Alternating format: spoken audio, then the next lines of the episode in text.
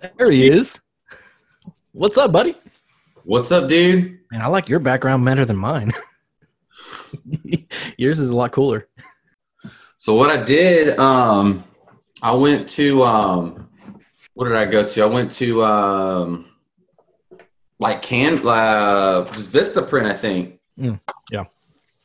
So what I did is I went to Vistaprint and um, took that copyrighted picture and uh, basically said, "I want I want this uh, as a background," and uh, they hooked it up. Nice, man. Now, uh, uh, like, are you in like you have like your own little office room, or are you like in just some a random room? So I'm in my house, Mhm.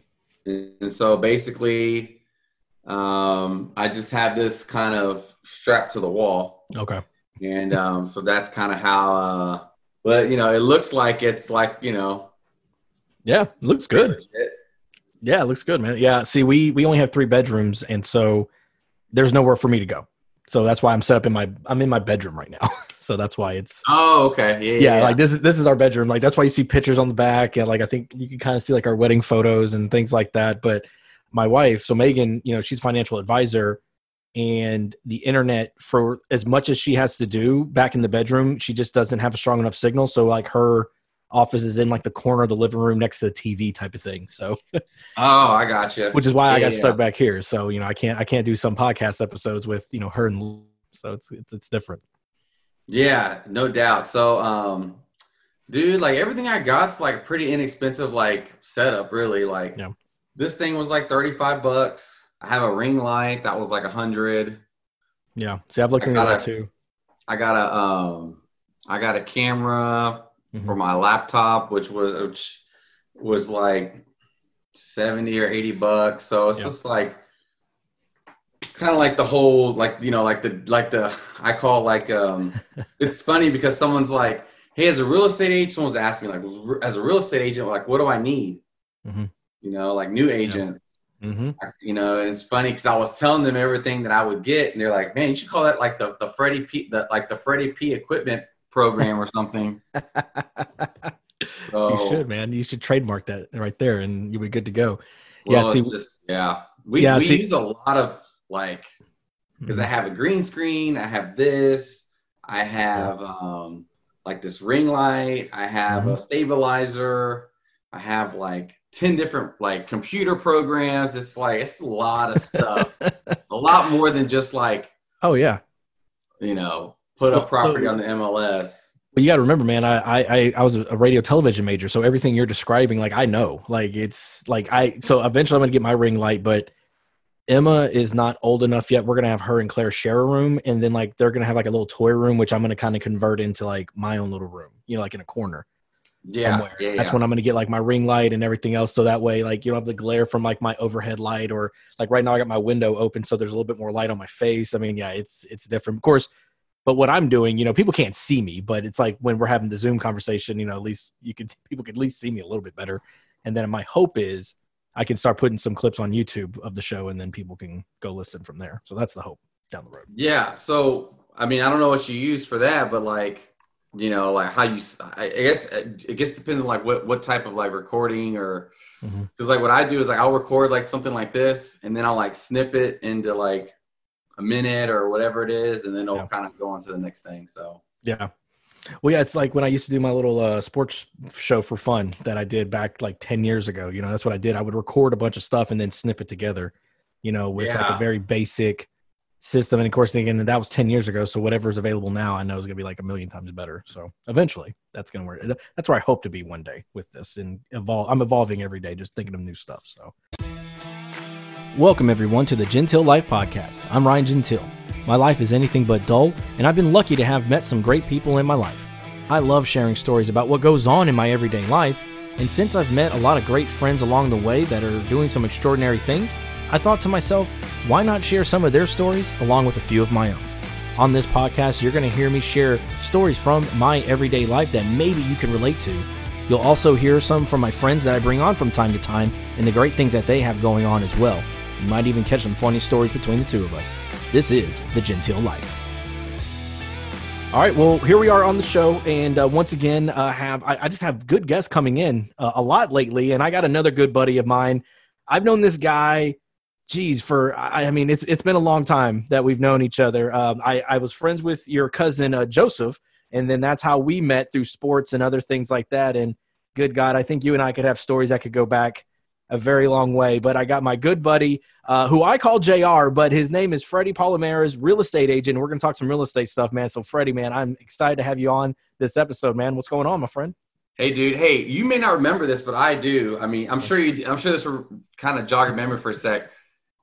We were on the same T-ball team. That's right. So oh we. God, that was, right. We were. That was '86. See, I kept thinking you were like older, where like I know me and Joe were on that T-ball team, and I keep forgetting that you were on that T-ball team. I forgot about that. Yeah.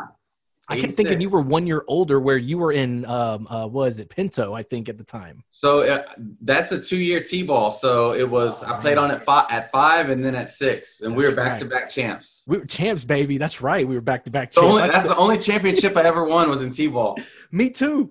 Uh, like me too. I won those two, but I, I no, actually, no. I take that back. I won in Pinto and then I went in Mustang, and then by the time I got the pony, I went back to back years, and Joe was on the the Angels. That was like the most stacked team on the world. Oh, yeah, yeah, beat us both years, man. So I, I, should have five, but I only got three. God, yeah, man, it's good times back in the day. God, so so okay, so yeah, so basically, I've known you practically my entire life. Then, oh my God, that's insane. That is crazy, man. But uh, but no, I'm happy to have you on the show, man. So how is uh how's life, man? How's everything going with you and the and the boys and uh, Megan and everything? Yeah, no, everything is great. Uh, you know, um, right now it's we're starting school, right? So everyone, everyone in Texas, Houston area, you know, everyone in school is about to start, and then you know, of course, there's a low anxiety because you know the zooms aren't stalling, the the zooms aren't starting. Um, you know, there's glitches. The teachers, I mean, I feel for the teachers because the teachers right now, you know, this is all brand new to them. Mm-hmm. They're trying to work out all their kinks. So I mean, like right now, you know, it's um, it's a lot of trial and error. But um, you know, I think for the most part, people are getting through it, and people are. Um, I think just as long as everyone has a little bit of patience right now, I think yeah. we're all going to be okay. Well, I, I feel like the patience was there in the beginning toward the school year, and then I think people, like you said, it's like people forgot like okay this is what it's like now we gotta get back into it because i mean you and i know a lot of friends i think a lot of our friends are teachers uh, in that yeah. aspect. And of course a lot of our friends have kids going to school. See you how old are your boys again? So i have one in pre-k and then one in first grade. Gotcha. Okay. See and mine aren't even there yet. Like they just go to daycare. So like we're not like i see it but we're not going through that just yet. So i, I can only imagine how I, I don't want to say difficult, but I want to say challenging, not only for the kid, especially going into first grade trying to focus on a computer but i think for you guys as well as parents. I mean that has to be tough yeah you know it's just um we've been we've been doing our best to really trying to pay attention of what's going on with um with the ISD you know we're in Conroe ISD and it's a, it's a it's a I think they said seven or eight thousand teachers in our district alone. So I mean it's a it's a massive um it's a massive area. So you know, I think everyone right now is really trying to do our best on um, social distancing, you know, wearing our mask when we need to. Yeah. And, you know, we're just kind of trying to just just really get through it. So, um, you know, as, as, we kind of roll right now, um, you know, we're in that first stage of like our entering our, our second week. So, um, okay. So, you yeah. know, we're, we're just trying to uh, get through it all. But I mean, it's, it's funny is you know, a lot of businesses right now, you know, are hurting real bad from, especially like sports bars, restaurants. Mm-hmm. You know, yeah. um, it, has been it's been tough, you know, but um, yeah. you know, we try to do our best to support our local businesses, mm-hmm. you know, as much as possible right now to kind of get everyone through it. Yeah, that's what I'm hoping. Uh, my cousin Lindsay owns a bar uh, out in Midtown, but it's not a restaurant, so she's been having to really think of ways to keep it afloat. And it, I mean, it's it's not even. I think it was it, she hit her one year anniversary. I think like a couple weeks ago. So wow, yeah. So it's it's it's been tough, and I've been trying to find ways to help her any way I can, and uh, just haven't been able to just yet. But I mean, she's a genius, and hopefully she gets through this because the minute she does, me and my wife have already talked about we're going to your bar like every weekend. if we Yeah. can, or you know, if we can't find babysitters, then we'll uh, we'll try to go at least you know twice a month, you know, and go support and everything else. So yeah, we can. Uh, I can definitely relate to that. So, well, so here's the thing, man. So you, so you're you're a real estate agent now, but before we get into that, I want to I want to talk about, you know, so what were you doing before you got into real estate? Because I, I do remember you were not always in real estate. Like I remember you did other things uh, for a long time. So before you got into real estate, what were you doing? So I worked for a travel agency uh, here in Houston. It's one of the largest uh, travel agencies in the world, uh, Vacations to Go. And so I was in the cruise division and I was there for exactly seven years, I think, seven years to the day. So I think I started on a March 19th and ended on a March 19th. Wow. Um, it was a really good company to work for. Um, have a ton of good friends up there, and that's a, and, and it's in it's close to the Galleria. Uh, I think when I started, I think I was there was 350 people there, and they got up to six or 700 people. So I mean, it's a huge company. Um, loved it, but um, you know, once you're with someone for quite a while, you kind of get that urge of okay, it's time to move on to to Oh, something else. And so I was definitely ready. That's when I kind of started jumping into uh, into real estate. Good man. Yeah, that was gonna be my next question. And so you you were doing that before. So so why real estate? What like what caught your attention uh, about going into that type of field? Well, one thing that I, I, I I'd always looked at and I was always real interested in. So as I was working at Vacations to Go, you know, we had pretty free reign of rolling the internet when we wanted to. at that point, at least. So you know, I would always go on to HAR, which is the Mm-hmm. main website here in the in this that's our MLS in Houston. And I would just search for properties and I would just like just try to find deals. Even though I wasn't really in the market to buy a house, I still rented at this point. I really wanted to find a house, and maybe find a good deal. So I would search hard all the time just to see what popped up. And there was this house. It's a nice house in uh, in Pearland, and I was I saw it and I was like, man, that's a that's a good deal. Like these pictures suck, but it looks like it's a really good deal. So I looked at it and looked at it and looked at it for about a month.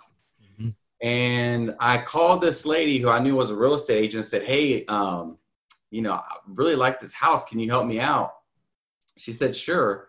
So we went and looked at it, and um, it was it, it was a Shadow Creek Ranch, and I really didn't know anything about Pearland at this point. Yeah. Shadow Creek Ranch, and um, I got the house for a hundred and twenty-five thousand, I believe, Wow. And Pearland, that's good. in Pearland. Yeah. So I got this house for one hundred twenty-five thousand. We negotiated for the. It was a foreclosure. Previous That's owner um, had flooded the house, like turned on the water and flooded the whole bottom floor. So I negotiated with Chase Bank, who owned it, that they there was no flooring at all, and half the walls were gone when I walked in. Wow. If they would repair all the walls and replace all the flooring, that I would buy it for one hundred and like twenty nine thousand, Mhm. and they accepted it. So I move in, everything's cool, neighbors are cool, and I'll never forget the neighbor across the street walked over and was like, "Hey, you know, this house has been empty for a long time. You know, congrats on getting it. You know, how much did you pay?" oh. Yeah. uh oh. you So should never, um, you should I never ask. I'm sorry. You should never ask somebody what they paid for their house unless you really know them. Yeah. So I didn't tell her for like two months, Yeah. And it came up again. I mean, and everything was fine. It came up again later. How much you paid? So I finally told her, like, you know, after a while of her asking, and she wasn't being a, a bitch about it, but she was just real curious how much. She really wanted to know what did you pay for this hellhole Yeah, of a because house? it was four bedrooms and it had a game room, Mm. and it was two story.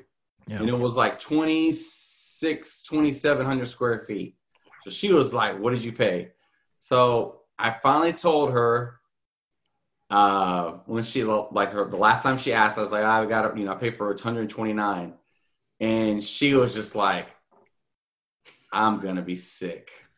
Like right away. Because she paid like 180 for her house. Mhm. she had a three bedroom, no game room, and um, and her house was like 800 square feet, 800 square feet smaller than mine. And I paid fifty thousand dollars less. So she was just like, "I'm, I'm gonna, yeah." Hey, you, Needless- that's when you needless say, to hey, say you, you that- wanted to know. You wanted Yeah, to know. needless to say that she and her husband just it, it was really never the same and then they moved out like six months later it wasn't a big deal but like after i told her that she was just like she was upset God. and lo and behold that was a good neighborhood because jj watt actually moved into pearland into shadow creek ranch I remember that. and he moved about like two streets over basically from where we lived so when i had my first son we would actually walk by his house where he lived and um, just to kind of see if he'd ever like come outside or we were like happen to be walking by but uh, he never did but Why, we were- why am I? Why am like, I I picturing? he'll actually like come outside Why am I picturing your son's like, come on, dad? You're like, no, no, no. Like, like let's let's slow down a little bit. Like you're, you, I could see you keeping your son from walking too fast just to see if JJ would come out. well luckily at, the, at, the, at that point they were in a stroller so they had no say Uh, They were like six months. We're like walking by, like yeah, son can't talk yet, so he's like, yeah, that's right, you can't talk yet. Son. Yeah. So, anyways, so bought that house, sold that house, made a good, good chunk of change on that house, and I was Mhm. like, I really like real estate. So, and Nice. it's a long, uh, to to make a really long story a little bit shorter. Uh, that's kind of how it all came into play. Okay, okay. And I think I've heard stories from other friends that have gotten something very similar. You know, like they were able to buy a property cheap and make a good profit it off of it and things like that. So, so, so getting in when you finally decided, you know, I guess what were some of the challenges that you faced when you first tried to get in? So, like, I would say, like, the hardest part about real estate is just kind of getting all your ducks in a row. Because when you really first start, like, you're a totally independent contractor. So, mm-hmm. you, even though you have a license under a brokerage, you're still on your own, you know, Mhm. and then, and then it comes, okay, well, the brokerage will help me some, which is true. Your brokerage, whoever you go with, should help you some. And some brokerages have coaches, which, which will also help you, but everything's got a cost. Oh, yeah. So I hired a coach, and it, how much did she cost? She cost ten thousand dollars. So um, to kind of get me where I wanted to be, and, and it wasn't ten grand up front, but like every deal I had, she had a chunk of it. yeah, it's almost like an If I agent. had a deal that was nine thousand dollars. Mhm. Keller Williams took 20, 2,500 of that nine, 9,000. Man. The coach took another thousand of that 9,000. So you jump from 9,000 down to 6,000 and then you're paying taxes and then Mhm. you're marketing. And so it goes quick. Yeah. It goes quick. Okay. So So, and uh, God, I mean, so it sounds, it just sounds like an agent. It's like, oh, you made this much money on this contract. Cool. Give me that percentage, you know? So you're- yeah you're, basically yeah. paying. oh yeah it's i mean there's just so much there's so much to it and like if you want to be if you want to be just a very like i don't want to say basic agent but it just depends on like how much you want to be involved. Like hmm let's say like you're just a housewife and you just want to make a little bit of extra money. You know that's one thing. You do your five deals a year maybe you have like a best friend or a couple friends or neighbor and you have like a real close circle of influence maybe you want to you know contact them. Um, you know you could really do that make a make a little bit of money and and be cool. Yeah. me i want to you know I want to do a lot more than that. So for Yeah. me, it's a lot more trainings. It's a lot more learning.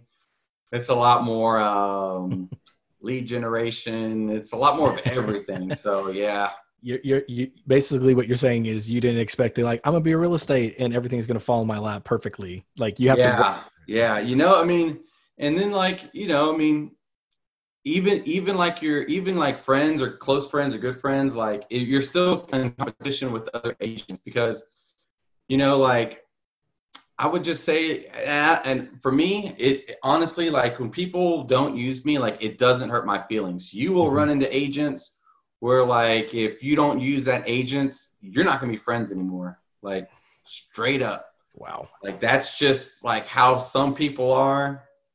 It's it, you know it's just you know it's there will be i mean there's some agents out there that they lose friendships left and right because you know you probably know yourself you probably know if you really really counted you probably know 10 real estate agents at least Oh, 100%. And they're friends that I've known, I think, since we were kids or in high school or whatever. But yeah, I know. yeah i mean you know like real estate agents like i know obviously being in the business i know a ton more agents now Mhm. um, but they you know there we are real estate agents are everywhere basically. So um, you know it's just um, you know you really got to stand out. You really got to really do things go the extra mile stand out if you want to really be uh, you know a player when it comes to getting a lot of business. So, um, and I mean that makes sense, you know. And it it was it brings me back to when I used to sell mattresses, and I would have friends like, "Oh yeah, I bought this bed." I'm like, "Who'd you buy from?" Oh, I went to Gallery Furniture. I'm like, "Bro, could have gave you a deal."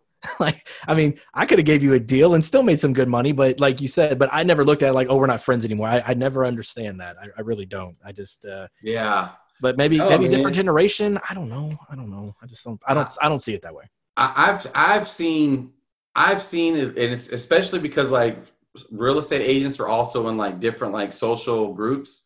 Mhm. People will say, "Oh yeah, my best friend used this other agent. I'm no longer friends with them." I'm like, that is crazy. I mean, I I understand you'll be upset, but to like sever like relationships, like that's just that's wild to me. But to each their own. it's it it seems like it's a little bit high schoolish, you know, like oh, you didn't walk with Oh, me to yeah. class, we're not friends anymore. Wait, And what? I tell people all the time, hey, if you're like losing friendships over like a deal, you really weren't good, good friends to begin with. you know what? I love that. That is a hundred. per- I hundred percent believe that statement. So, so so then okay, like what's been your favorite part about since you've? Well, I guess uh, remind me how long have you been doing real estate?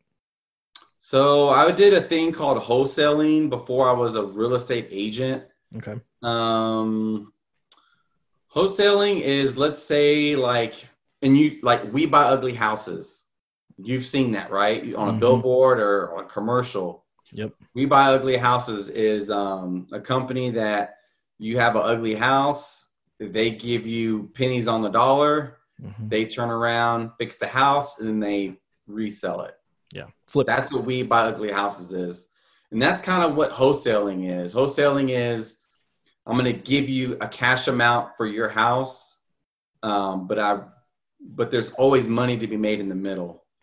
So you're kind of in a roundabout way, not giving people the market value of the house. Mhm. Perfect example. Perfect example. Charlie's sister, Mhm. Dana, about three years ago, says, Hey, I want to sell my house. I went over there, said 185, good number Mhm. for your house. It was in Deer Park, had a little pool. It was in okay shape, but you know, Yeah. 180, that's still a good number for a house with a pool. She called We Buy Ugly Houses. They came over and said, We'll give you 105. And said, Your house is not worth more than 105. Wow. She calls me back and she's crying. Mhm. They told me I wasn't going to sell it for more than 105. Okay. well, sold in one day for 185, Dang. full price. crazy. Wow. So, Yeah. so I wasn't wholesaling, but it's a little slimy, Yeah. roundabout way. So, um, it's just not for me. I, I, I see little signs around my neighborhood like, oh, we'll buy your house in any condition, cash, and I'm like, mm, mm-hmm. Like, they will. If Oh, your yeah, house but they- is worth 200,000, yep. there's actually a formula for it. Your house is worth 200,000. You have $15,000 in repairs, okay? hmm 200 minus 15,000 is 185,000. You take 185 and you times that by 0.75, which is probably now 185.75. Now you're at 130. Wow. 130 is your offer. I'm doing the math right now. act- people actually would take that deal because they're just uneducated. You know, they Yeah. don't know. Well, and I think, yeah, you're right. Yeah, bro. man, you're good at math, dude. I just did it myself on my phone here. Yeah, it's 138, 750. Oh, that's pretty close. You were close, man. God, you're better than, yeah, I need a calculator. You're like, well, of course, you've been doing this a lot longer than I have, so you're probably like, oh yeah, I know these off the top of my head. But so okay, so you've been so you've been doing it for a while. I mean, obviously getting in uh, with the wholesaling, but then becoming a real estate agent. So, what has been your favorite part about being a real estate agent and selling homes? The best part is um, there's a lot of really good parts. That's why it's kind of hard to pick one. I'll tell you my favorite story, if that will help kind of explain Yeah. a little bit of it. Absolutely. So my favorite story. Um, I'm selling. I'm selling. Uh, it's kind of two stories, kind of built into one actually, but I'm selling. Um, this guy or this woman calls me and says, "Hey, we really like to sell our place." I said, "Great."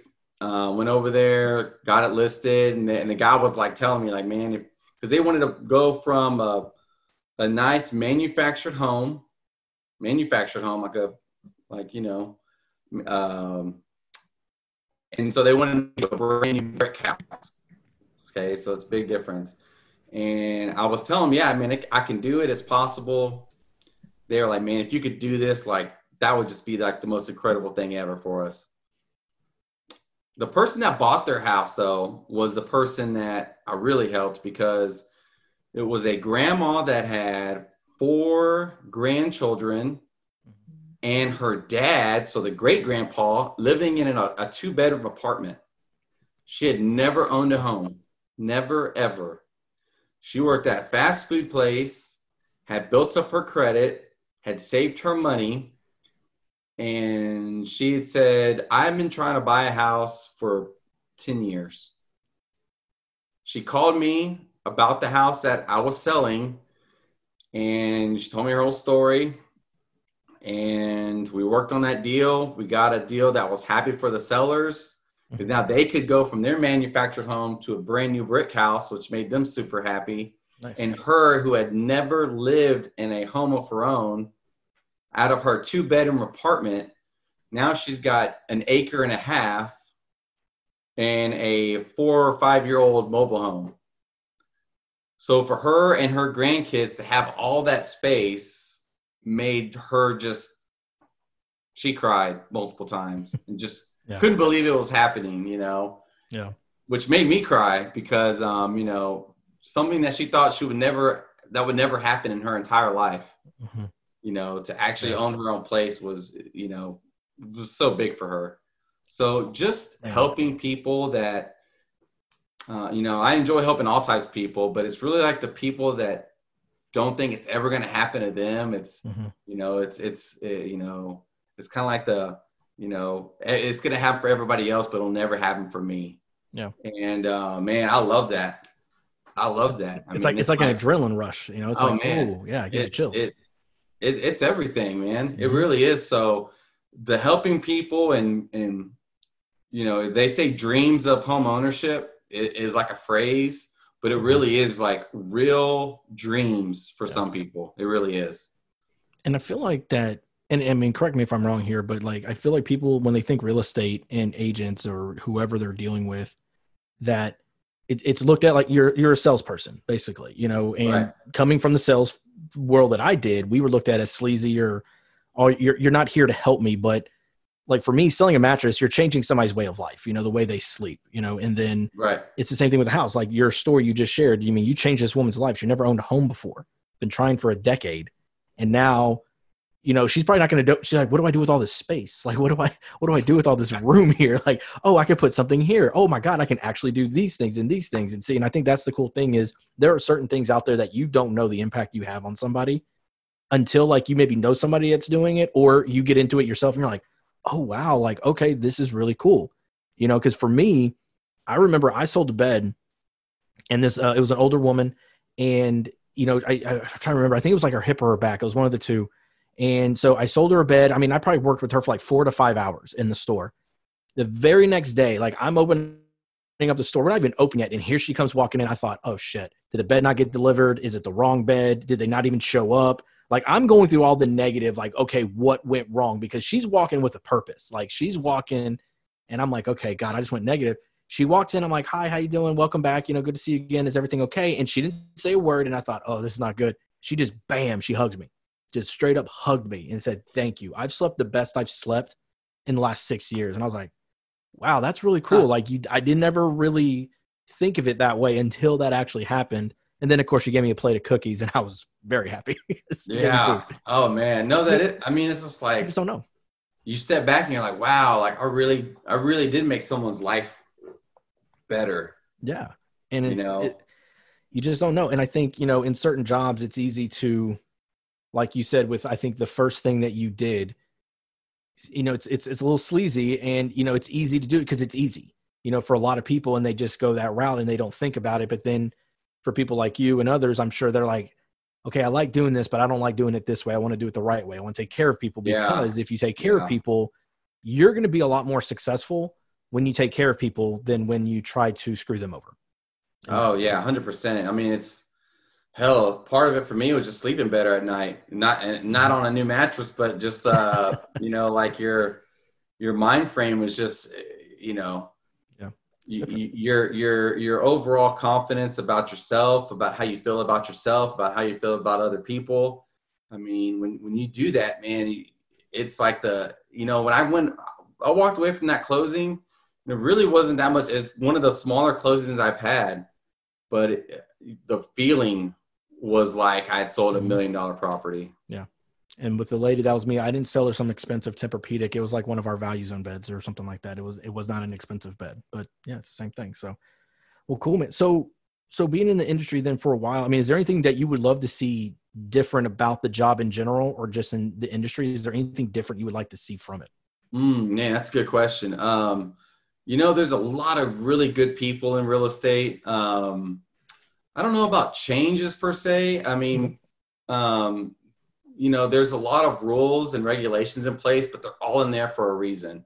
Okay. Usually, someone's broken a law somewhere along the way or messed up here and there. So, um, man, I, you know, just better. I think overall communication between agents right now is a little lacking. You know, like um, I'm trying to get something done right away and and I'm calling them and I'm texting them and they're not responding and we have deadlines to go on and um, you know we there's a lot just a lot of moving parts in real estate. And if you have 10 houses under contract well then you have a lot of moving parts on each deal.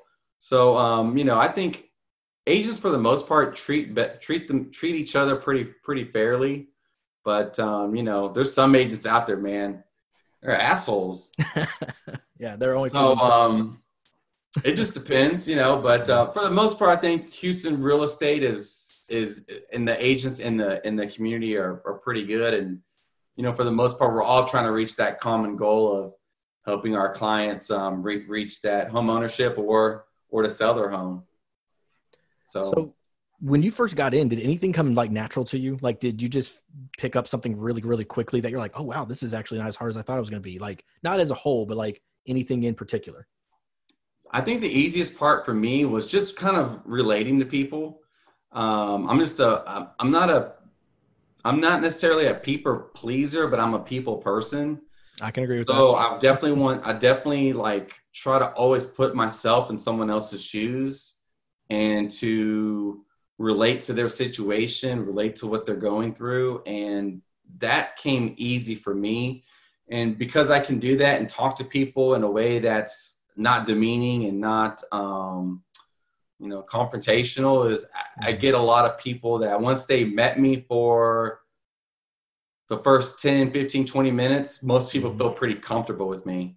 Yeah. Um, and I've had people tell me that, like, man, you're just, you're real easy to talk to. So for me, that, that definitely, that part of the real estate helped building that um, communication and, and building a quick relationship. Because sometimes you just talk to someone on the phone and, and, you know, you're meeting them in two hours and, you know, they're going to give you their whole life story. And if you're not really communicating, um, what you can give them and how you can help them, then it's likely they're going to keep shopping for uh, another agent they feel more comfortable with. Yeah. Yeah. And I mean, obviously, knowing you for as long as I have, that 100% doesn't surprise me at all. And, eh, you know, I feel like it's so you, you sympathize with people, but you also, you don't bullshit them. You know, you get, you tell, Yeah. you tell them, like, look, this is what it is. I'm sorry, but based on what I'm looking at, this is our options, you know, because I know I was the same way with selling beds is, you know, I would tell people, like, look, this is what it is. I'm not trying to trick you. And they're like, well, I can't. I'm not going to buy. Okay, I'm sorry. Okay, then don't buy because I Yeah. I'd rather you not buy than force you to do something that you're going to regret. And I, I know in real estate, it's not you can just return a house, but uh, in a bed, you know, you get a return, and then that's more money out of my pocket. I'd rather just not make any money at all. You know. And yeah. So, So, I was like, you do the same thing in real estate. yeah, yeah, in a way. And so one thing that I I think that the really, really good agents are good at, the really good agents are good at, is problem solving. There are so many hurdles in real estate for each deal along the way that you know most people don't think about. I mean, this this last transaction I just had wasn't really hard, but there's just a lot of little hurdles to get through. Um, and so if you are a problem solver and not a problem maker, then you can be successful in figuring out, okay, these are our five options. And out of these five options, these two might be the best. Or maybe we can find a solution for one of these other three options that may be the best. Be- Because really, we are problem solvers. Because if you solve all the problems, you get to sell the house. That's true. So, I love that you said that because I feel like it's a good segue in because I, I feel like everybody is trying to get into real estate now. I, th- I think, you know, I, I have a lot of friends who, situations like yours, they had a good experience and like, oh, maybe I should try getting into this, or, you know, they're sitting at home and they're just trying to get some extra cash, whatever it is. But it seems like a lot of people I know are just, they're dipping their toe in the real estate or they're trying to get their licenses or whatever it is. And so I guess, you know, with so many people now getting into real estate, and I think now with the online boom of like everything's online, is there anything that you do? And I, I mean, I know this because I've seen it a few times, but for anybody listening, you know, is there anything that you do differently to try to separate yourself from everybody else that's trying to do this job? Yeah, no, it's a great question. So um, I'll give you some quick facts real quick. In Houston, greater Houston area, which includes Huntsville to Galveston, um, Katy, all the way to almost Beaumont. You know, greater Houston area is a huge, huge area with about, I don't know how many counties it just Houston area holds, but um, you know, there's 40,000, 40,000 real estate agents connected to the Houston area uh, association. That is that's a city of real estate agents. That's like its own little, yeah, that's its own little It's island a, town. it's, it's a God, city. It's it's it's it's the size of Laporte. very true. You It's know, bigger than LaPorte. yeah. I mean that just and that's just in and that's just you know Houston area. It's huge. So there's like I said, there's a ton of competition, tons of competition, which is great. The, the competition brings out um, the best out of agents. You know, it brings out some. You gotta be on your A game, have your stuff ready. You gotta be trained. You gotta. I mean, this year, this year, I think I predicted this time next year we'll have probably five to eight thousand less agents because of COVID. Okay. COVID killed a lot of deals. A lot of people getting laid off, furloughed, Mhm. buyers and sellers. Because if a seller was planning to sell their house and move somewhere else, which I had a couple sellers do, and then they got COVID, laid off, whatever, they're not selling anymore. Yeah.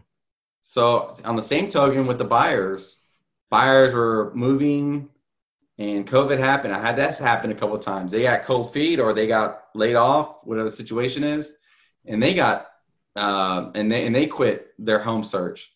So there there was probably I, I had that happen multiple times, but I'm sure a, other agents that maybe they had one or two deals that they were really planning planning on counting on, keeping everything going. You know, if they if those happen, those those big paychecks didn't come in.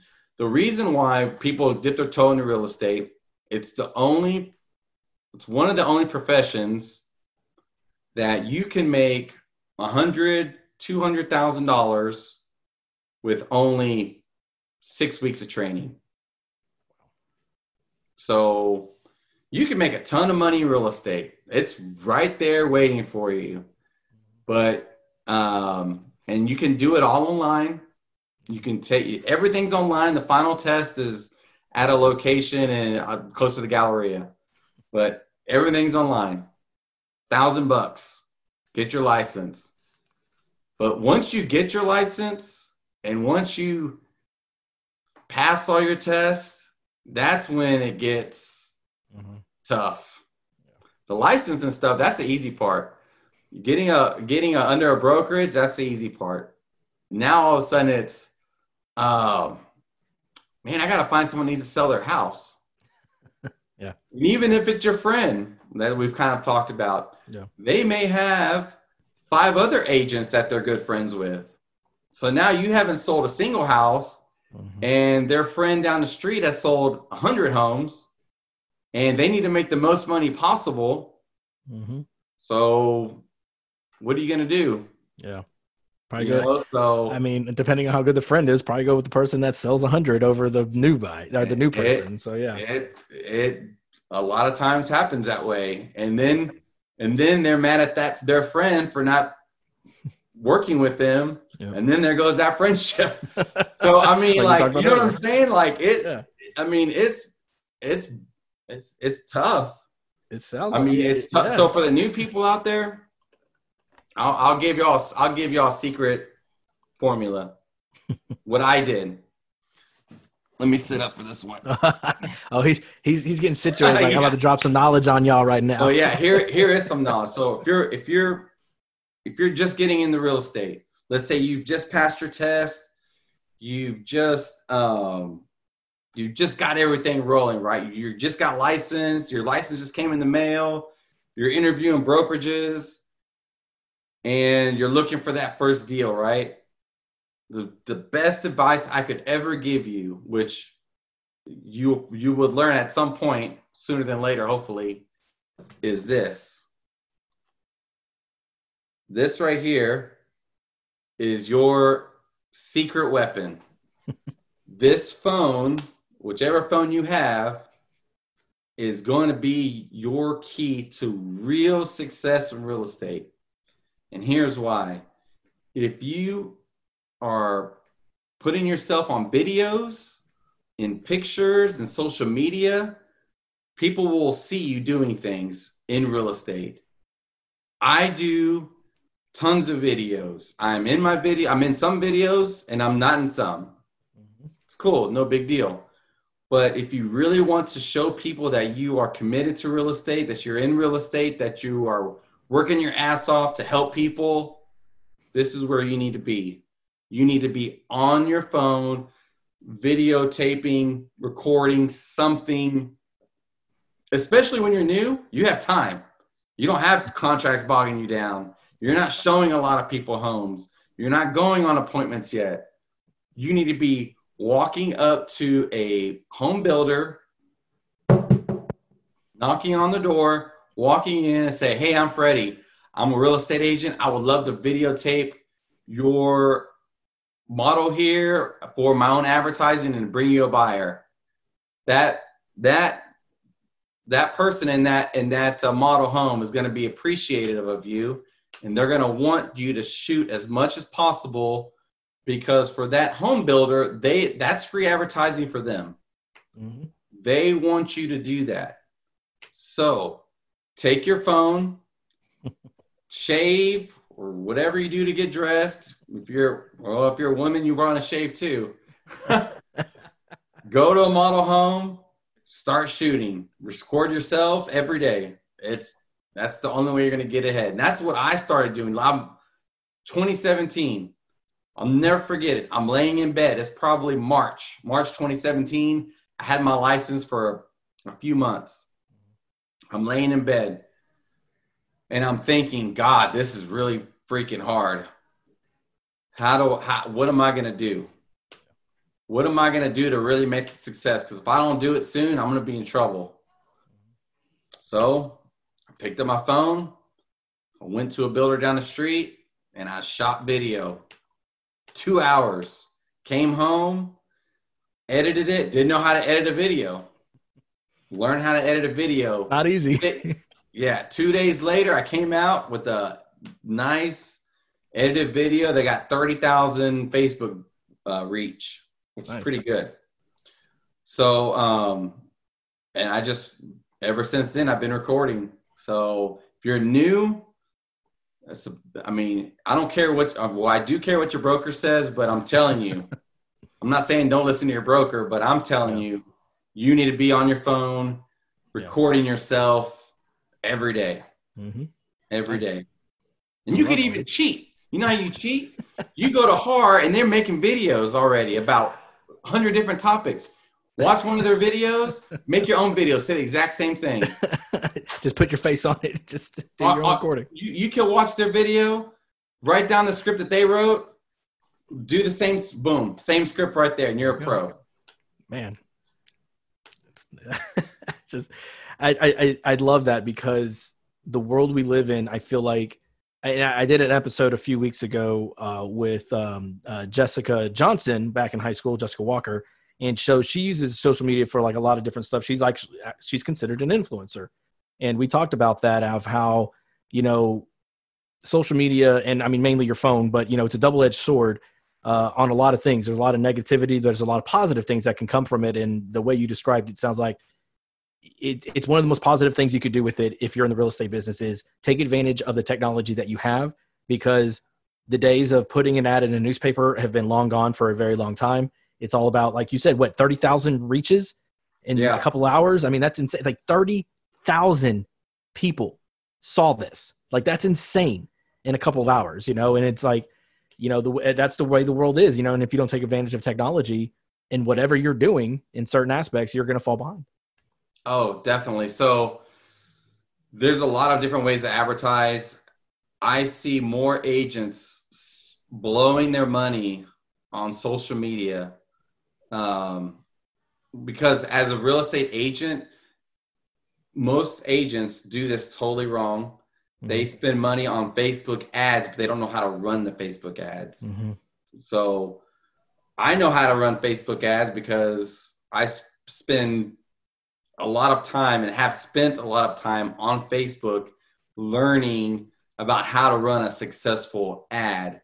Like, so if you go to one of my ads right now, you click on it, and for more information, you click on it, and then it gives the whole blurb about what the ad is about. And below, your information is already pre entered. Mhm. So it's called a lead ad. And basically, your name's there, your first name, last name, and your email address and your phone number is already inputted for you. It's Mhm. already inputted for you. All you have to do is hit submit. Yep. That's a good lead ad. Mhm. Bad leads ads, which I see from agents all the time. And the reason that I even see the ads is another problem. The reason I see the ads is because they're targeting people interested in homes. Facebook thinks I'm interested in homes because I'm always doing things with homes. Yeah. So if I'm seeing your Facebook ad, Mr. Real Estate Agent, then that's a very bad ad target that you're doing. Yep. So Yeah, you gotta get the word out to people yeah. that maybe aren't looking to buy a home, but have like they see your ad, and like then they go, "Oh, wait a minute, maybe I'm." Oh, you know, hey, honey, would you like? I saw this great ad. You know, maybe we should start looking at homes or whatever it is, right? I mean, that's how I look at it. It's you know, it's, Yeah, no, people make the mistake of advertising themselves instead of advertising. You don't give a shit about a, a, a person that's, hey, call me to buy my buy your next house. You don't care about when you see that, you keep scrolling. When you Mhm. see a picture of a badass house or a badass pool or Mhm. something kind of a, a really nice kitchen that's uh, let's say you let's say you're in League City or Friendswood. yeah, Friendswood area. So if you see an awesome picture of a house that says, check out this awesome Friendswood house, Mhm. that's a great deal, and you're seeing that, and you're seeing a pool and a kitchen and maybe a price that's kind of fits what you're looking for, you're already noticing because it says Friendswood on it. Check out this Friendswood house. Mhm. That's telling you it's near you. So maybe you don't have to change school districts. Maybe you don't have to change jobs. You don't have to Yeah. change all these things, right? Mhm. You're going to more click on that. Where it says, instead of you seeing an ad, hey, if you're looking to buy or sell, please contact Freddie Palomarez. You're like, I don't give a shit about that guy. but you give a shit about that house that you like, that looks good, that's Mhm. in your city, that may or may not be in your price range. You're at least going to take at least another glance at it and says, wow, that's something I'd be interested in. Oh, 100%. And well, and you talked about it earlier too, is, you know, because I do that right now. Like you, you talked about how you first got in. And one of the things that I um, you know, do every now and then because we're not looking to sell anytime soon, but eventually we are. And so every now and then I go look at homes. I'm like, okay, what's the price of a home of this area in this area? Okay, do they have a pool? We've talked about getting a pool. This is the type of kitchen that Megan wants. My Megan, not your Megan. but it's both of our wives are named Megan, so I just spelled differently.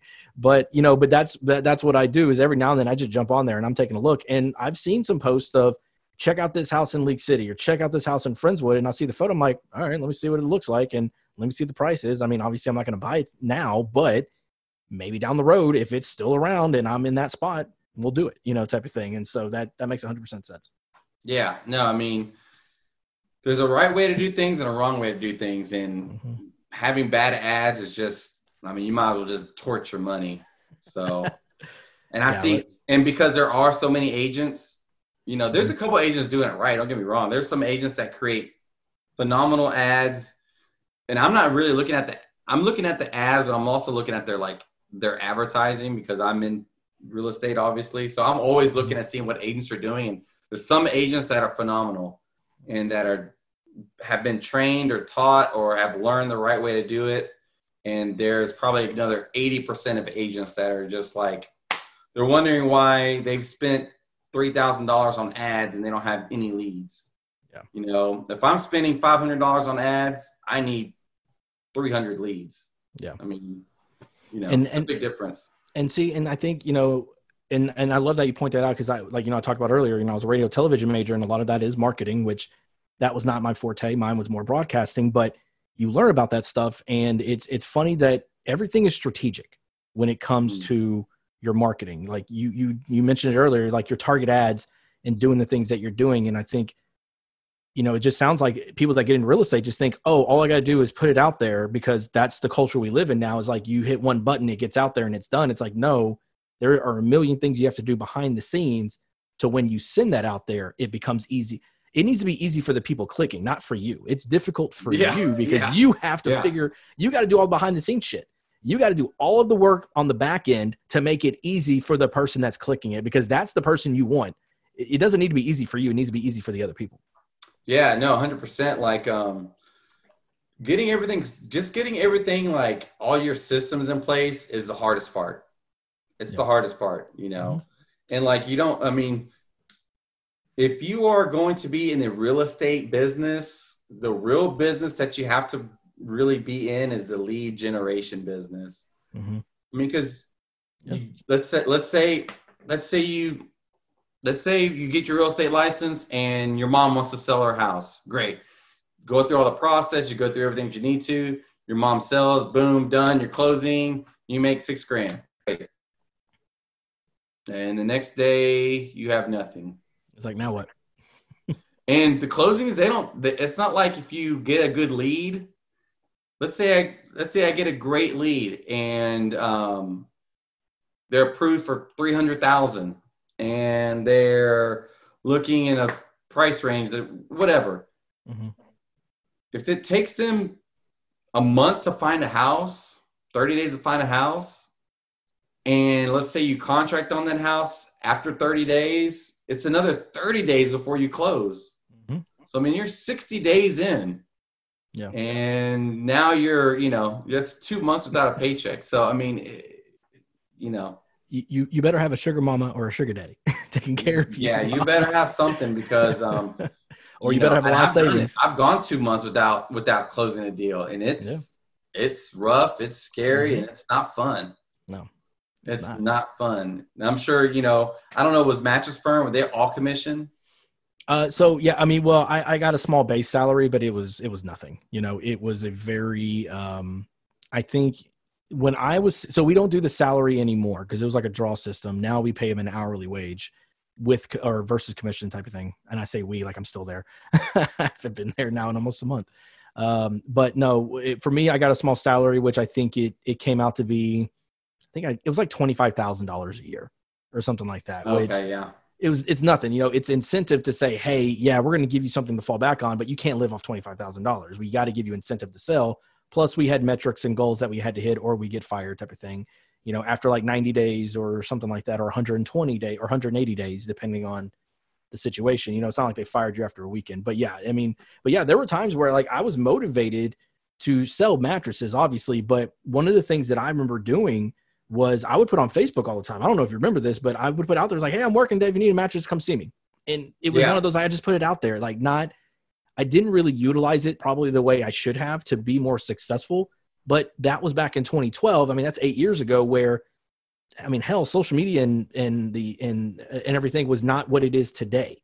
You know, Oh there's no. there's not all that technology or there wasn't all that education on how to do things. So I was just spitballing, throwing shit out there, and it, it helped me. I had a lot of friends that reached out to me. I believe I think y'all reached out to me at Yeah, one at some point. point maybe. we did. Yeah. I think Megan reached out to me or somebody did, and you know, and it's funny because to this day, like actually a couple weeks ago, I had somebody reach out to me wanting a new bed. I'm like. Bro, do you not look at my social media? And they reached out to me through Facebook. I'm like, dude, I quit like a week ago. I don't have I don't I don't have a way to give you a deal. Luckily, I have a lot of friends that sell beds, so I I, I send it to them type of thing. But but yeah, it's it, it's nerve wracking because in my mind, I got a commission check on the 15th of every month. So let's say like on from August, uh, from the beginning to end, I didn't see a commission check till the 13th or till the middle of September. So my goal was to sell as much as I could in August, so that way in the middle of September I would have a nice fat paycheck. Like remember that San Diego trip we took all those years ago Oh yeah. to the Texans uh, Monday night opener? I think uh, when we when I decided I was like, oh yeah, I'll join y'all. Like I think that was a few months in advance. Like I was busting my ass trying to get as much money as I could because in my mind I'm like, all right, I'm gonna spend a lot of money just to get out there. I'm gonna probably spend a lot of money while I'm there. I need to make sure I have money when I get back.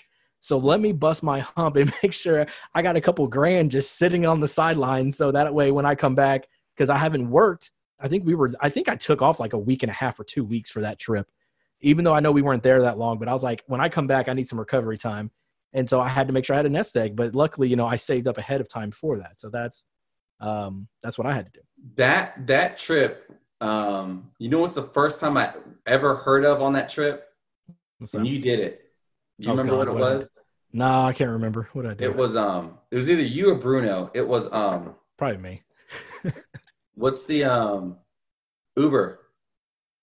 Uber. Oh yeah. The Uber thing. Yeah. Yeah. No, I didn't So- know that was Bruno that knew Uber. I didn't know. Uber. Okay, so that was the first the first time that I'd even heard of Uber. We're on that trip, and I want I thought it was you that got like Was a me? like a Escalade. Oh no, okay, yeah, no, so yeah, that's right. No, I no, Bruno told us about it, and so I was like, oh, okay, cool. And so I remember, so I downloaded the app on my phone, and I want, and of course, not knowing anything about it, I I ordered I ordered us an Escalade, and I didn't realize I ordered us this big ass Escalade, which I think we needed though because we had a ton of people We had a jam ton of packed in that. God, we had so many people in that damn thing. because I know on the way back, I had to get in the back of the trunk where there was like we had third row seating, and my me and I, I want to it might have been Bruno or somebody maybe it was Stevo, but I remember we were in the very back where there was no seating, and we had to like kind of line up next to each other where our legs were like intertwined and lean up against the back of the third row seating so he could shut the back door because we had that many fucking people in this stupid Escalade. Of course, we were drunk, so I mean, or I know I that was a good trip. That was a good trip. That was God, that was so much fun. But yeah, that's see, and it's things like that. You know, when you're when you know you have plans like that, save up. You know, you got to plan ahead of time in that world, and it sounds like you got to do the same thing in real estate. You know, you got to. oh you know, yeah, you got to plan for those down months, man. It's gonna happen. hundred percent, dude.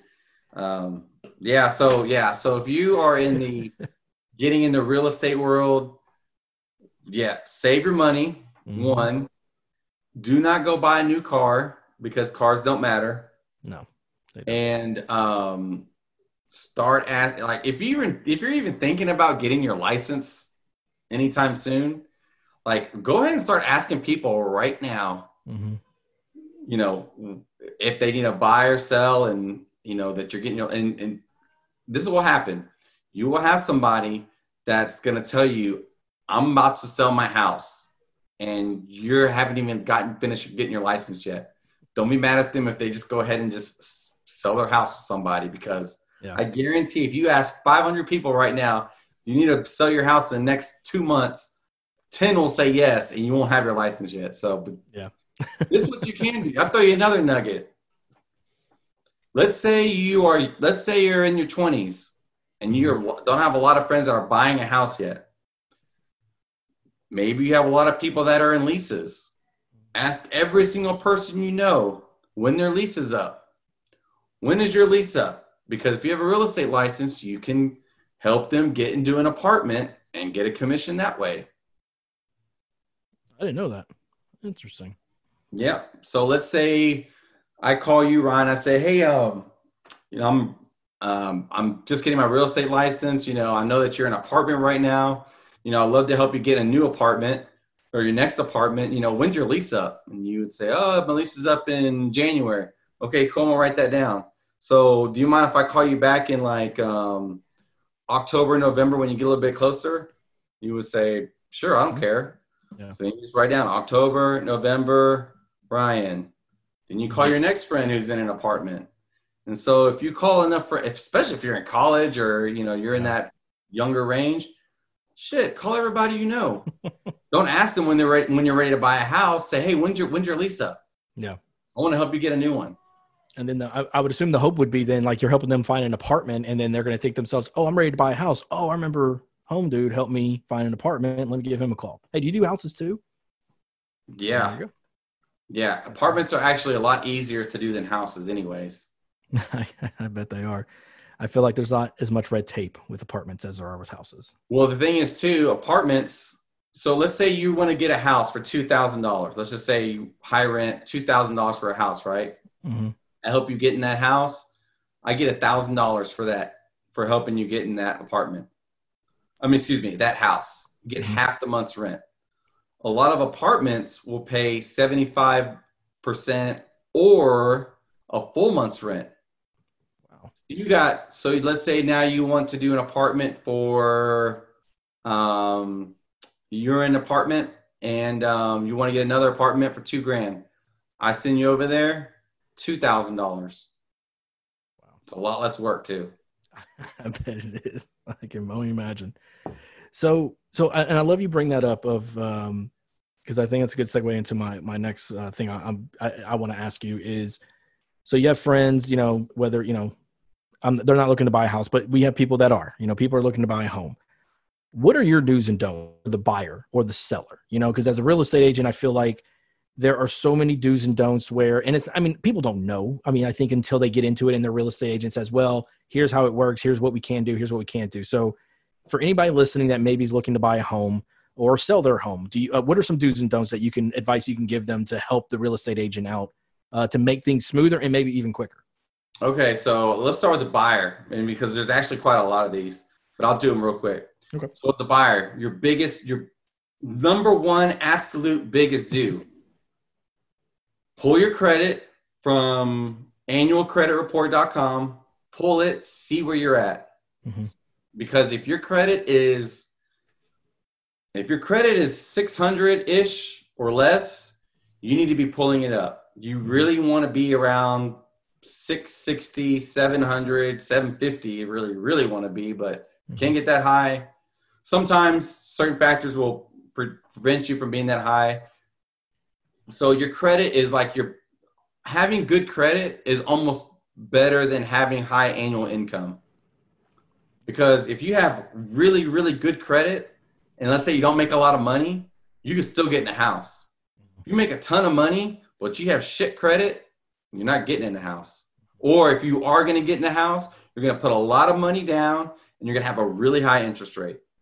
Right now, people are getting under 3% interest rates. Oh, I did. I refinanced 2.875, baby. I was there like, oh, done. I was, we had to do a forbearance on our house with COVID. I, I d- technically didn't have to, but I did because I was like, we didn't know. And then when I was calling them back up to kind of get it back on track, and I was like, hey, just question about refinancing. And so we went through and he told me, I went, oh, wait, I can get this much? let's go. So yeah, yes, so took advantage. Credit. Okay, so number one is almost by far credit. Boom, pull your credit. Okay. Next thing for for for a, I'm gonna do a real, real, real quick debt to income. Okay. Mm-hmm. You're like, okay, we want to buy a house, but we don't know how much house we can afford, right? So here's how to kind of figure it out real quick. I'm gonna use very basic numbers. You you gross before taxes five thousand dollars. Mm-hmm. Okay, most lenders they don't want to let you lend over fifty percent of that. Okay. when I say loan, so out of your five thousand that you gross per month, twenty five they don't all your bills can't be more than twenty five hundred. So let's say you have three hundred credit cards, two hundred um, student loans, five hundred um, for a car. So that's a thousand right there. Okay. Mhm. So you cannot go over fifteen hundred dollars for your mortgage payment, your taxes, your insurance, all that stuff. So you already know at I make five thousand, I can't be over twenty five hundred with all my bills. That does not include like grocery bills, gas bills, electrical bills, cable bills, child care, child care generally. But it's your main bills, your loan bills, Mhm. uh, student loans, credit cards. So that's how you're going to get like a real fast number of like, okay, this is how much we make. These are our bills. This is 50%. That's how much I can afford. So now you're like, okay, that's the number. That's a roundabout number what they're going to give me, $1,500 or whatever the case is. So if you make 10 grand a month gross, 10 grand a month, then $5,000 is going to be your number. You can't go past 5,000 with your auto, credit card, student loans, and your mortgage. Mhm. So that's how you kind of get a real good idea of where, where most lenders are going to put you. So, um, but um, credit, big thing. Um, most lenders require you to have two years employment Mhm. and two years of tax return. Um, a big, big don't like if you are about to get into a contract or about to buy a house, do not buy a car. yeah, don't use your credit. Don't don't do anything. do not buy a car. That will that will stop your home buying real quick. Do not buy furniture and put it on a credit card, a new credit card. Um, do not, and I would say this in general because this happens to so many people. Unless you absolutely have to, do not let people buy cars with your credit. Oh. So let's say you let your sister buy a car because she has bad credit, Mhm. and you say, "Okay, I'm gonna help you buy this car." Your sister stops making the payment, and then it gets repoed or whatever. Mhm. Well, that's your credit getting repoed. Yeah. So unless you really, really have to, and unless you plan on making the payments, Mhm. you know, I would, I would stress on not just going ahead and doing it because, because Yep. you know, it's just the So- bad situation most Oh. of the time. when we first bought our house, I remember we were told like just don't buy anything. We're like, well, we can't afford to buy Yeah. anything anyways. We're putting all the money in the They're house anyway. Not so. to buy anything. They're gonna be like, "Hey, I yeah, we didn't buy. I think the, I think at one point I made the joke was like, can I still buy movie tickets? Can I still go to Astros games or whatever it was? And they were like, yes, you can still do that dumb stuff. Don't buy a car. I'm like, well, I can't afford a car, so we're good. yeah, yeah, yeah." Um, so credit's real important. Debt to income's real important. Um, don't open any new credit cards. Um, you know, stay very consistent because whatever you've done and you've already been pre-qualified, stay with that. That's that's really the best advice I can give you. Um, uh, as far as sellers go, um, the best thing that I would recommend is to do early repairs. You know, if if you know the door creaks when you walk in, fix it. If you know that there are um, issues with the house, fix them. Fix as many things as you can reasonably. Obviously, if um, if your roof's not that great, you probably don't want to put a new roof on it. Yeah. But you can call a roofer to do what's called a tune-up, Mhm. and they can reseal all of your, you know, all of everything on your roof. They can kind of knock down all your nails. You know, I recommend doing a tune-up. Most roofs over five years need some type of tune-up, Yeah. and the inspection will catch that. Um, I would also have your air conditioning unit serviced. Mhm. You want your air conditioning service because as soon as you get an inspection, they check the air conditioner. If they think that your air conditioner has a problem, they're going to want a new AC unit before they move in. Mhm. So Those aren't cheap.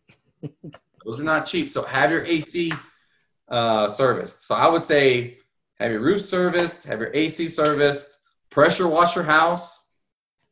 Yeah. It's like washing a car. pressure wash your house, make it look good. Get I mean, it window ready, add much- basically. Yeah, That's you want to. I mean, you're adding your curb appeal to your house. You know, Yeah. First weekend of, that your house is on the market, have a maid come in, pay a maid 150 bucks. hmm it look really, really good. Have it smell good, not just look good, but smell good. Mm-hmm. Yeah. You know, those little things that help you. So I gotta tell you a funny story when we bought our house. So bought our house with Megan. Me and her, we decided to buy a house together. We weren't engaged or anything. I proposed to her in the house, right? The day we closed. So I come to the house and I open the door and I mean it's like hot. I mean, because this was July. July 8th is when we closed on this house. And I mean, I'm sweating. I'm like, oh my God, why is it so hot in this house? Because it was fine literally like the day before. You know, we had all the service, everything was fine. And so, you know, and I'm like hitting the air down and I can't figure out like why is it so hot in this house? I mean, it's like 100 degrees in the house in the middle of July. So, I mean, it was later in the evening. So I proposed her in the house and everything else like that. And I mean, I recorded the video and I'm wiping the like I'm wiping all the sweat off before she gets there. People are like, "Oh, you're nervous." Like, "Hell no, I ain't nervous." It's 100 degrees in my house. Our AC broke the first fucking day. Like, what is No! going on? I'm like, "Welcome to being a homeowner." Well, so it technically didn't break, but so what happened was uh, I called the guy. So the very next day, I call an AC guy. I'm like, "Man, I need you to come out here and take a look at this."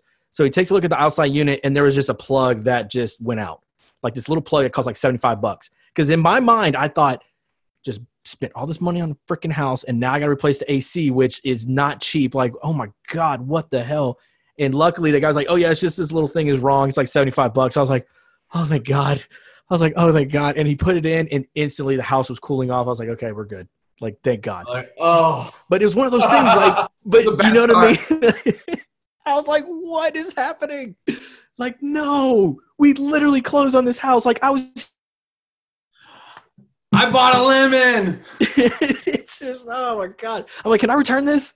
Is there a return? Can I, can I give this house back real quick? No, it was, I mean, luckily it worked out, but I mean, but I'll never forget that. It's like, I'm freaking out. And this guy just walks in. He's like, yeah, it's this little plug right here. Just bust it out. I got one in the car. Cost you 70 bucks. I'm like, cool. Here's a check. There you go. You're like, oh, praise the Lord. Oh yeah. I think well, I think it cost me like 130 because of like the time he came out or something like that, you know, like the- Yeah. the, time spent. But in my mind, I'm like, I'll I'll pay you whatever that is under two hundred dollars versus the thousands of dollars I would spend to get a whole new AC unit. Oh yeah, no doubt. but those are home stories, you know. I feel like those are home stories, but that makes sense if you're the seller. Definitely spru- uh, spruce it up and stuff. So, well, man, I, I I think this this has been I think very informative. I love that uh, all the stuff you share. And of course, known you for so long, man. I'm not surprised of your success. Um, so so for anybody listening in the Houston area looking to buy a house, I mean, are do you specifically sell in one part of Houston? Do you all of Houston? You know, where are you, and how can people find you? Yeah, so um, I have sold homes in almost I don't want to say every city, but it I've sold all the way from League City, Laporte, Deer Park, uh, Clear Lake, um, Sugarland, Katy, um, downtown Houston, um, Spring, Humble, everywhere. Yeah. So if you're looking for a badass agent, you can always call me, Freddie P. Freddie Palomarez, your real estate pro. And I'm always available. You can reach me. My uh, my number is 832 606 3709. And um, I'm available. Just give me a shout. We'll talk about what you need, what you want, what you're looking for, and we'll get you done. Can they find you on any socials, anything like that? Uh, yeah. So um, best place to reach me is is probably gonna be on Facebook. Um, just Freddie Palomarez, and you'll see my my big head on there. um, or you can also use my uh, my business tag, uh, Texas Direct Realty Group, and um, and find me there. But yeah, we we stay really busy with um, you know our our social and and our various uh, and our various groups, our various um, things that we're doing. So um, yeah, you can always find us. We're always out and about. I enjoy watching your videos, man. Like I think I saw one, I think it was on Instagram or maybe it was Facebook, but uh you were like, hey, man, he's like, yeah, you're doing your little tagline. I was like, oh, look at this guy here. And then you're like, let's take a look at this house. And I was like, look at this boy. He's uh he's getting at it. Love it, man. Love it. yeah, yeah. It's funny. I just kind of use that. I started using that tag about three years ago, and um, one of the guys I used to work with, he start, he used to call me Freddie P.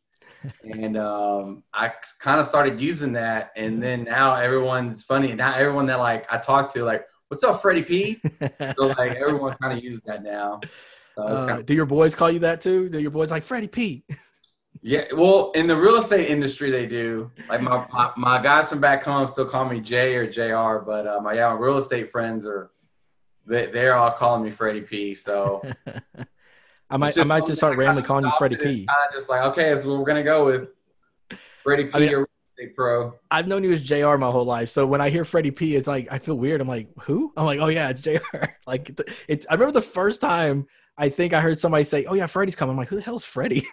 I think we were tailgating or something. And I heard I think it was like not one of our usual friends, but someone's like, Yeah, Freddie's coming. I'm like, who the hell is Freddie? and then you walked up like, What's up, Freddie? I was like, Oh sh-. I'm like, oh shit, that's your name? known you my whole life, and I never knew your name was Freddie.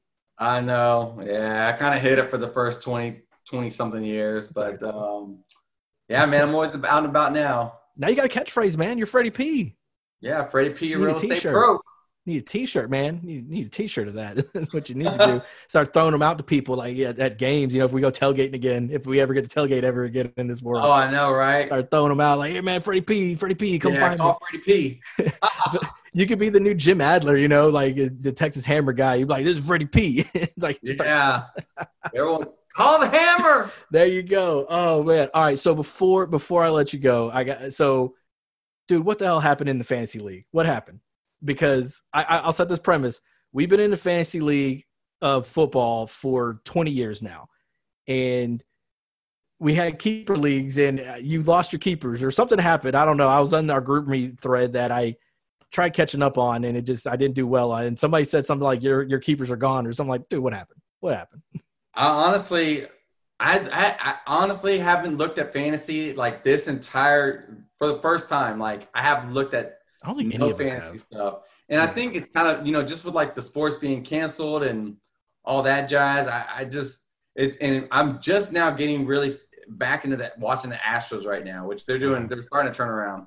Yeah. But yeah, man, it's been real tough for me to get back in sports. You know, I just, I don't know, for whatever reason. It's And weird. I haven't looked at anything on fantasy, and I had really good keepers.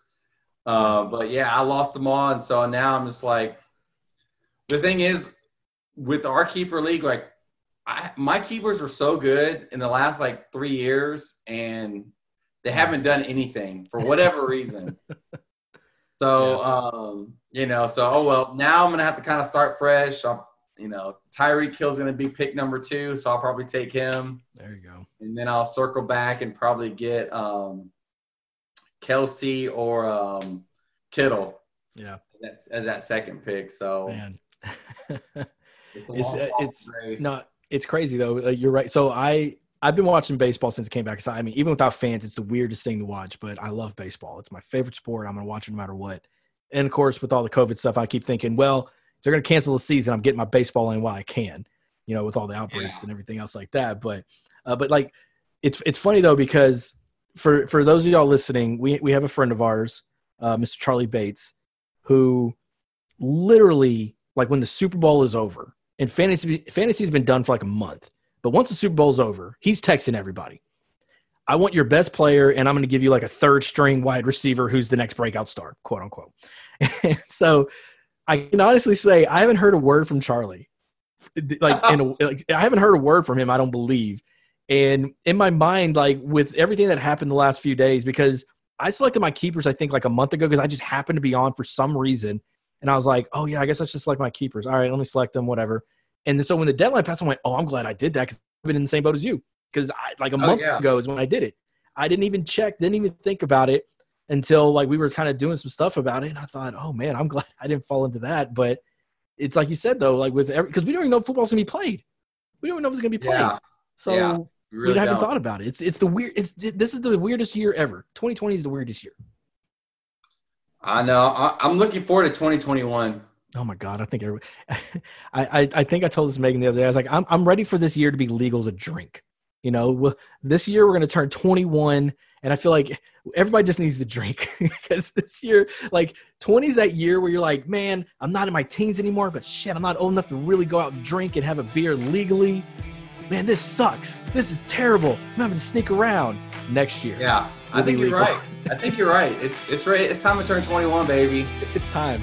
It's time because especially this, this has been a rough 20s for I think everybody. So we need to turn it. Definitely.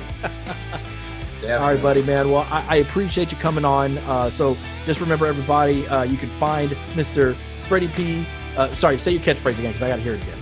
Oh, Freddie P. Freddie Palomarez, your real estate pro. Bam! You can find him at 832 606 3709. Find him on the socials, Freddie Palomarez. Uh, on Facebook is where you can find him, but reach out to him for any of your housing needs, and he will definitely hook you up, man. This guy's a good dude. Known him apparently since T-ball. Can't believe I forgot that. Like shit, I yeah. feel a terrible friend now. but known you since T-ball, man. Good dude. Always had good times. We have a lot of good drinking stories. We have a lot of good uh, high school basketball stories from back in the day. Yep. As well, man. We got some good stories to share. Where maybe one day we'll, we'll talk some crazy stories on here, man. But Freddie, I appreciate you jumping on, my friend. All right, man. Hey, appreciate you having me on, dude. Um, reach out anytime. Yeah. Don't sell your house yet because you're on a badass interest rate. So hang on to that puppy. Yeah. Well, oh yeah. Once I got that, they're like, "Are you planning on moving anytime soon?" I was like, "Nah, if you give me this interest rate, I'm staying yeah. here for at least until Claire's out of college." yeah. Maybe not that long because we need a bigger house, but not right now. We're okay right now.